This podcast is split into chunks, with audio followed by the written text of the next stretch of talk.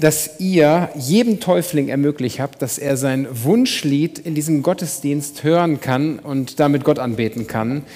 Und ich habe mal das so, du machst alles neu. Die Liebe des Retters, mein Gott ist größer, Sehnsucht. Allein schon die Liedtitel sind ein Bekenntnis und machen klar, hey, worum geht's eigentlich? Und äh, Charlotte, du hattest eben bei dem Lied Mein Gott äh, ist größer einen Eindruck gehabt und du wolltest ihn einfach mal erzählen. Ja, äh, ganz kurz nur. und zwar dachte ich irgendwie so, dass ähm, hier vielleicht irgendwer ist, der vielleicht denkt, ey, Gott, du sagst vielleicht, du bist größer oder wir singen das so, aber meine Schuld, die ist so groß oder ich bin so blöd, ich habe das und das gemacht, das ist, du kennst mich nicht, du weißt nicht, wie blöd ich bin, du weißt nicht, was für ein Mistkerl ich bin und ähm, da hatte ich einfach den Eindruck, dass ich sagen soll, ey, Gott ist nichts zu groß. Du bist hier und Gott sieht dich und das ist nicht zu groß. Gott ist genau deshalb an die, ans Kreuz gegangen.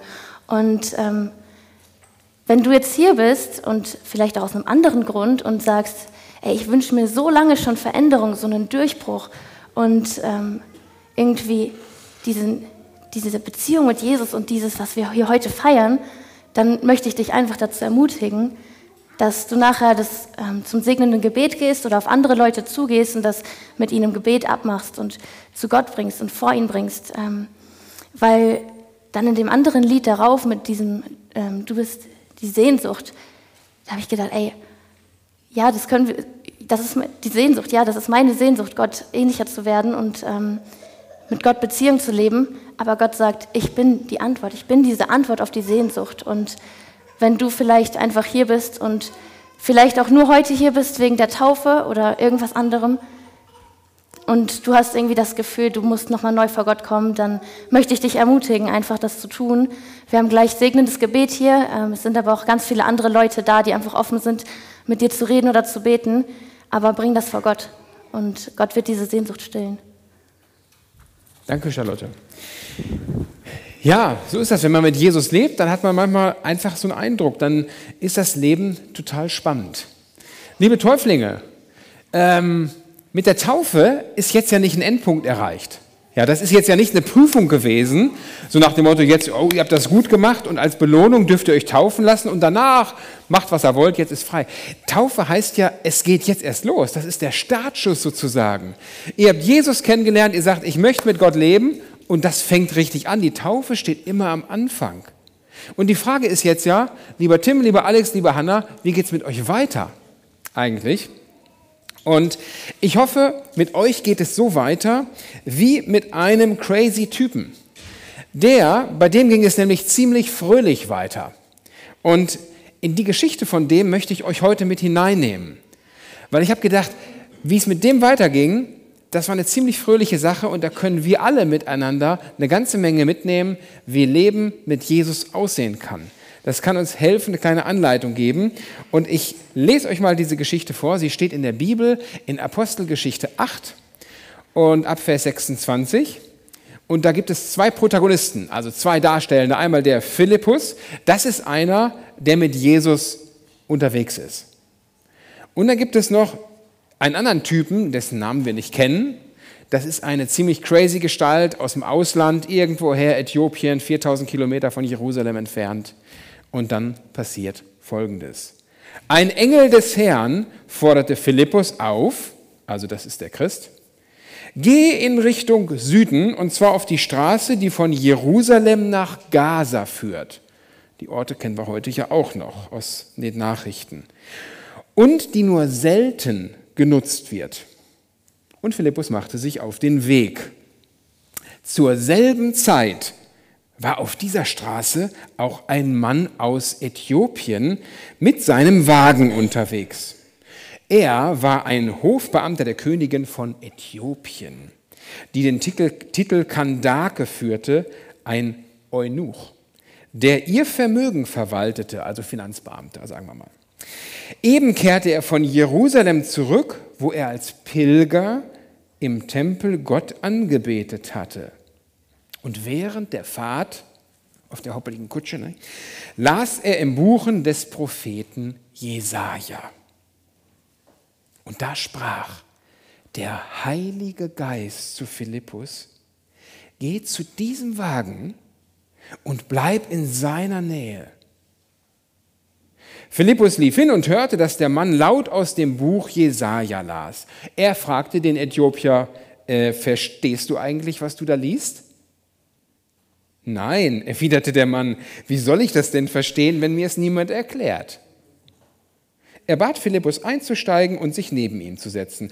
Äh, gerade hatte er die Stelle gelesen, wo es heißt, er war stumm wie ein Schaf, das man zur Schlachtung führt, und wie ein Lamm, das sich nicht wehrt, wenn es geschoren wird.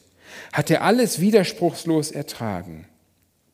Er wurde gedemütigt, nicht einmal ein gerechtes Urteil war er seinen Peinigern wert. Niemand glaubte, dass er noch eine Zukunft haben würde, denn man hat sein Leben auf dieser Erde ausgelöscht. Der Äthiopier fragte Philippus, von wem spricht dieser Prophet hier? Von sich selbst oder von einem anderen? Und da begann Philippus ihm die rettende Botschaft, also das Evangelium, ausgehend von diesem Prophetenwort zu erklären.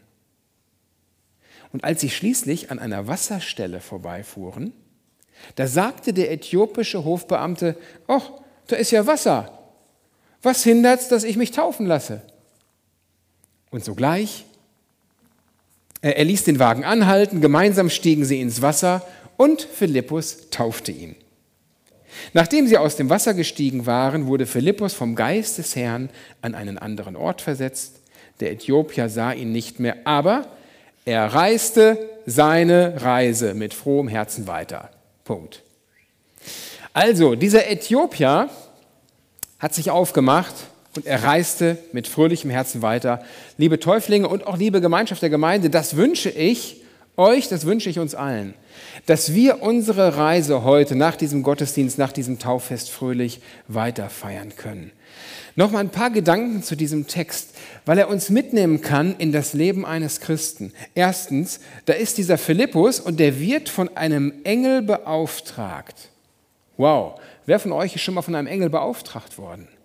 Ich weiß es nicht, vielleicht der eine oder andere.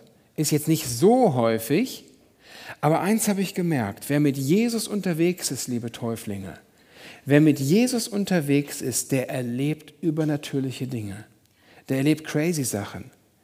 Der hat das so wie Charlotte zum Beispiel eben, hat einen Eindruck gehabt im Gebet, ob der jetzt für jemanden passt oder nicht, das wissen wir nicht. Das ist immer ziemlich demütig oft. Ja? Du hattest den Eindruck, Gott sagt dir, Sag mal, im Gottesdienst könnte jemand sein, der denkt, hm, meine Probleme kann Gott nicht bewältigen, das gilt für all die anderen, aber nicht für mich, so ist das ja häufig. Und du hattest den Eindruck zu sagen, nein, das gilt für dich. Ich erinnere mich an eine Geschichte von einem Pastorenkollegen. Da kam ein kleines Mädchen im Gottesdienst auf ihn zu und dieses Mädchen sagte, ich habe einen Eindruck. Oh, sagte der Pastor, hm, stört jetzt die Liturgie. ja, aber in der Kirche, in der Gemeinde, Jesus-Nachfolge, da geht es ja nicht um eine Liturgie, da geht es ja nicht, dass wir was ableisten, sondern es geht um diesen persönlichen Draht. Und der Pastor hat gesagt, na gut, liebes Mädchen, du darfst ruhig was sagen vorne. Dann geht das Mädchen vorne ans Mikrofon und sagt, ich soll heute Morgen sagen, Gott hat dich lieb. Naja gut, damit kann man nichts verkehrt machen mit so einem Satz, nicht? Der Pastor denkt, Dankeschön, dass du das so gesagt hast im Gottesdienst und dann das Mädchen setzt sich wieder hin, der Gottesdienst geht vorbei, Amen, Halleluja. Am Nachmittag bekommt der Pastor einen Anruf von einem und hat gesagt, gut, dass ich heute Morgen in deinem Gottesdienst war, lieber Pastor. Und da hat dieses Mädchen gesagt, äh, ich soll dir sagen, ich habe dich lieb. Weil ich hatte mich äh, eigentlich entschieden, mich umzubringen aber ich wollte noch einmal in den Gottesdienst gehen und Gott eine Chance geben, dass er mir sagen kann, dass er mich liebt. Und das hat er gemacht. Bewegend, nicht? Wie so ein, ein Zeugnis von einem Mädchen. Also denkt nie, liebe Kinder, dass ihr zu klein seid oder zu jung oder zu dumm. Was ihr, was Gott euch aufs Herz legt, ist manchmal so viel mehr. Also wer mit Jesus unterwegs ist, liebe Täuflinge, und das gilt auch für euch, denkt nicht, oh, ich bin ja doch kein Pastor oder was, ja. Hey Mann, fangt an zu predigen. Ihr habt heute ein Zeugnis hier gegeben. Respekt, das war so super, ja. Ich glaube, euer Taufzeugnis, das haben die Leute mehr mitgekriegt, da kann ich immer gar nicht gegen anpredigen bei so einem Taufgottesdienst. Macht das weiter, erzählt von Jesus, lasst euch von Gott begeistern und beauftragen. Und zwar das, was er euch ins Herz legt, das können wir euch nicht ins Herz legen. Habt Mut. Und ja, das macht auch demütig, wenn man sich dann hinstellen muss und sagen muss, ich habe so einen Eindruck und am Ende äh, passiert nichts vielleicht oder nicht sehbar. Und dann sagt der Engel zu diesem Philippus, geh dorthin, auf diese Straße. Übrigens ist auch ganz lustig, ne? Geh auf die Straße, wo keiner meistens ist. Und jetzt hätte Philippus hier anfangen können, sagen, ey Gott, das lohnt sich nicht, da geht nie einer lang, ja. Lass mich auf den Marktplatz von Jerusalem stellen. Aber nein, auf dieses Reden, auf das Flüstern Gottes zu hören, ist so viel wert. Was hätte Philippus in Jerusalem auf dem Marktplatz machen sollen? Der hätte schreien können ohne Ende. Da wäre er vielleicht weggejagt worden. Geh auf die Straße, wo sonst keiner ist. Und dann guck mal, was passiert. Was macht Philippus? Er debattiert nicht, sondern er geht einfach los. Liebe Täuflinge, ich mache euch Mut. Debattiert und lamentiert nicht ewig, wenn Gott euch beauftragt. Geht los. Ich habe das mal erlebt. Ich habe im Zimmer gesessen, habe gebetet, gesagt, Herr, rede zu mir. Und dann gab Gott mir eine Telefonnummer. Ich dachte, wow, Gott gibt mir eine Telefonnummer. Ist das nicht toll? Die rufe ich mal an. Also ich musste mir erst ein bisschen Mut zusammennehmen, dachte mir, wer weiß, wer sich da meldet, ja. Aber äh, ich, äh, ich rufe da mal an, weil Gott hat mir das gesagt. Ja, ist ja was Besonderes. Dann wähle ich die Telefonnummer. Da gab es noch diese Scheibentelefon damals. Bisschen länger her, die Story, okay, ja. Also ich wähle so. Und was passierte? Was denkt ihr? Kein Anschluss unter dieser Nummer. ja, das kann sein, ja. Du denkst, ich weiß nicht, vielleicht hat Gott die Nummer gesagt, vielleicht war es auch meine eigene Spinnerei.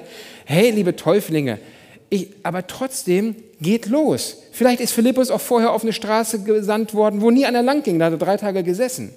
Weiß ich ja nicht, steht nicht in der Bibel, vielleicht war die Geschichte zu langweilig. Aber auch diese Geschichten müssen wir erzählen. Da passiert nicht immer das Große, aber wichtig ist, geht einfach los. Und das hat dieser Philippus gemacht. Der ist einfach losgegangen, mutig. Und ähm, das ist das Entscheidende, dass wir einfach losgehen. So. Und dann kommt da einer lang, und das ist eine crazy Gestalt. Ich glaube, das ist uns gar nicht so bewusst, wer da lang kommt. Das ist ein Finanzminister aus Äthiopien, also ein hohes Tier. Ja, so. Beamter der Königin, der die Finanzen verwaltet. Äh, also heute wäre das der Lindner in Deutschland, ja. Aber den äthiopischen Finanzbeamten kennen wir, glaube ich, auch nicht. Ja. Also wir würden dann sagen, Herr Finanzbeamter. Das war ein Eunuch. Ah, das ist eine crazy Sache jetzt. Also das ist jemand, den man extra zeugungsunfähig gemacht hat. Hm. Äh, warum? Damit er die Königin da halt nicht schwängert und so weiter. Also das sollte nicht so passieren, damit er schön der Königin dienen kann. Das Problem war, dieser Typ durfte gar nicht in den Tempel. Also der kam nach Jerusalem, um anzubeten und dann stand da ein dickes Schild, kein Zutritt für dich. Also der durfte gar nicht das tun, was er eigentlich hätte wollen machen, nämlich Gott anbeten im Tempel. Aber der ist trotzdem 4000 Kilometer. Ich habe mal gegoogelt, ne? also Google Maps, 4000 Kilometer, gut sind das. Ich habe mal geguckt, zu Fuß eingegeben, ja. Du bist also ununterbrochen, wenn du 24 Stunden wandern würdest, 30, äh, 32 Tage unterwegs. Äh, ich habe mir gedacht, mit der Kutsche und mit Schlafen, also so locker zwei, drei Monate ist man mindestens beständig auf der Reise. Nur, dass wir mal so einen Eindruck haben, das ist kein Zwei-Stunden-Flug gewesen. So, der ist jetzt also, hat sich aufgemacht, wollte anbeten, ging aber irgendwie wahrscheinlich nicht, hat sich dann aber wenigstens eine Lektüre gekauft. Wo er die herbekommen hat, weiß ich auch nicht, weil damals gab es keinen Buchdruck. Der musste also eine heilige Schriftrolle kaufen. Wo kriegte der die her? Natürlich mit viel Gold. Also der muss ohne Ende von seinem Finanzsäckel da was mitgenommen haben irgendwie auf seine Sabbatical-Reise. Äh, wir wissen aber auch nicht, wer ihm diese Rolle überhaupt, diese heilige Schrift anvertraut hat. Also viele Fragen, vieles ist unklar, aber er hat sich auf diesen Weg gemacht. So viele Fragen und eigentlich war dieser Typ gar nicht geeignet für Gottes Gegenwart. Das war nach jüdischem Verständnis damals ganz klar. Und was macht Gott? Gott sieht diesen Typen, diesen Eunuchen, diesen Finanzbeamten aus Äthiopien, diesen Afrikaner. Und er sagt sich, ah, der ist mir ganz wichtig. Ich möchte, dass der mich kennenlernt. Der hat eigentlich gar keinen Zutritt zur Kirche. Aber ich möchte, dass der mich kennenlernt. Ich nehme mal den Philippus und schicke dahin. Wisst ihr was, wenn du heute hier hingekommen bist in die Kirche und denkst, oh, ich bin gar nicht so wichtig, ich bin gar nicht entscheidend, mich sieht gar keiner. Weißt du, Gott sieht dich und du bist ihm so unendlich wichtig, dass er extra jemanden beauftragt, dass du ihm begegnest. Liebe Täuflinge, ihr habt das auch erlebt. Ihr habt alle, glaube ich, auch so einen Philippus gehabt im Leben.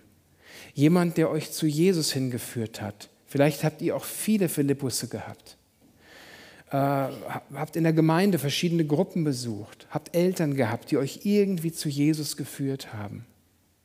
Ihr könnt ihnen auch Danke sagen im Namen der Taufe, was die euch vielleicht den Weg so bereitet habt. Und die anderen, die ihr unterwegs seid, vielleicht habt ihr auch solche Leute, die euch mitgenommen haben zu Jesus. Vielleicht ist heute der Punkt, mal Danke zu sagen. Und dann macht dieser Philippus etwas ganz Interessantes. Der wird ja von Gott dahingestellt. Und dann kommt jetzt dieser, dieser Äthiopier vorbei, dieser Afrikaner. Und was macht er? Der Philippus macht eines, und das ist ganz wichtig der hört zu. Wenn wir Gottes Wort weitergeben wollen, dann beginnt das, dass wir den anderen Menschen erstmal zuhören. Viele Christen, die fangen einfach nur an zuzutexten und laut zu reden und zu verteilen und was weiß ich nicht alles. Wir haben ja immer viele Worte und ja, deshalb bin ich auch Pastor geworden, ich rede gerne, aber äh, es beginnt, dass wir den anderen zuhören.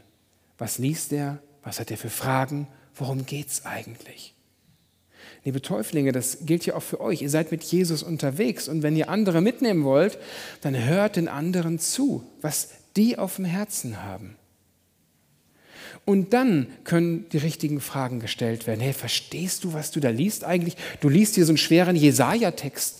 Ich weiß nicht, ob ihr den eben verstanden habt beim Vorlesen. Also ich finde den total schwer, muss ich sagen. Ja. Verstehst du eigentlich, was du da liest? Nee, sagt er, keine Ahnung. Altes Buch hier. Jetzt ist inzwischen über 3000 Jahre alt oder knapp. Jesaja. Das versteht man doch nicht, die Bibel. Da braucht man eine Hilfe. Und dann erklärt, und das schafft der Philippus irgendwie, das Evangelium, die gute Botschaft und wenn wir Christen eines zu verkünden haben, dann ist es eine gute Nachricht. Schlechte Nachrichten kriegen wir im Fernsehen und so weiter, überall her. Aber in den Kirchen, in den Gemeinschaften, in den Gemeinden, wir haben eine gute Nachricht zu verkünden, eine frohe Botschaft. Evangelium heißt frohe Botschaft. Die frohe Botschaft heißt, hey, Gott ist Mensch geworden, hat alles getan für dich, damit du leben kannst. Amen. Und das erklärt er ihm, ausgehend von dem Jesaja-Text. Der sagt, ja, Jesus ist dieses Schaf, das wurde geschlachtet am Kreuz, damit alles getan ist an Opfer, damit wir leben können. Mann, das ist kompliziert zu verstehen, ganz ehrlich. Heute auch immer noch. Und heute vielleicht noch schwieriger, weil wir ganze religiösen Rituale irgendwie nicht mehr verstehen und den Sinn dahinter haben. Aber Philippus hat es geschafft, diese frohe Botschaft diesem Afrikaner richtig gut zu erklären. Und wir merken, dass, dass er das richtig gut erklären konnte, die Bibel. Warum? Denn als sie am, an so einem Teich entlang fuhren, da sagte der Philippus, äh, sagte der Afrikaner immer, ich habe das jetzt richtig gut verstanden, was du gesagt hast. Also eigentlich ist es doch so, Gott hat alles für mich getan und als Zeichen dafür kann ich jetzt ins Wasser springen. Als Zeichen dafür, dass Gott mich befreit hat. Und Philippus denkt, ja, genau so ist es. Du hast es kapiert, du hast verstanden, worum es geht. Dieses, diese Taufe, das ist ein, ein Bad der Wiedergeburt, ein Zeichen, dass du reingewaschen bist vor Gott.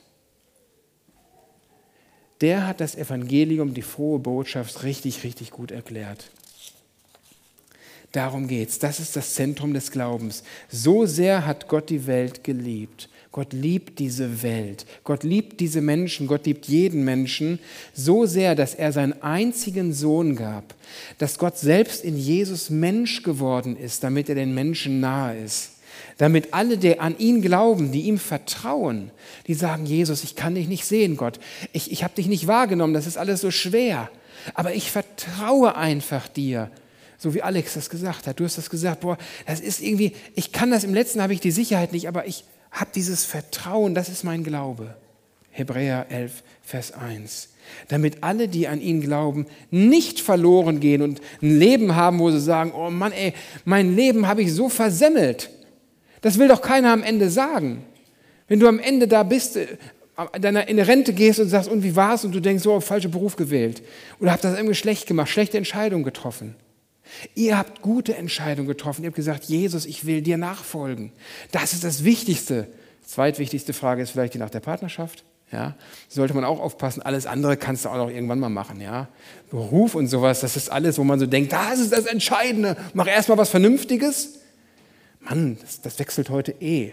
Ja, aber wie gesagt, die Entscheidung für Gott, das ist das Entscheidende und das habt ihr gemacht. Und das habt ihr heute gezeigt mit eurer Taufe. Hey, da ist Wasser. Was hindert, dass ich mich taufen lasse? Vielleicht ist der ein oder andere hier, der sagt, hm, ich bin auch gar nicht getauft. Aber ich habe das heute zum ersten Mal so kapiert, weil ich merke, jetzt ist es für mich dran. Wir taufen hier immer gerne. Wir haben extra so ein Becken hier. Ja? Dann meldet euch nach dem Gottesdienst und vielleicht ist ja für den einen oder anderen nach der Taufe vor der Taufe. Das heißt, dass der eine oder andere sagt, ja, ich habe gemerkt, ich will doch auch mit Jesus leben. Das mache ich. Und ich habe es verstanden wie der Afrikaner hier dreimal, dass ich mich jetzt taufen lasse, weil darum geht's. Amen. Habt ihr noch ein Lied oder wie machen wir das? Was? Nur wenn ich will? Komm, wir machen noch einen Song zum Sacken lassen und dann beten wir über euch Täufelinge noch und dann ist Amen, der Gottesdienst vorbei. Und falls jemand denkt, neu hier ist als Gast und denkt, uh, ich dachte, Gottesdienst geht maximal 50 Minuten, ich muss auf Toilette, ihr könnt gerne auf Toilette gehen, ihr könnt euch bewegen. Wir sind eine Freikirche, wir sind freie Menschen durch Jesus Christus. Also macht das ruhig und dann treffen wir uns zum gemeinsamen Gebet hier. Ihr könnt seid also ganz frei. Ich weiß, dass mein Erlöser lebt, glaube ich, ne?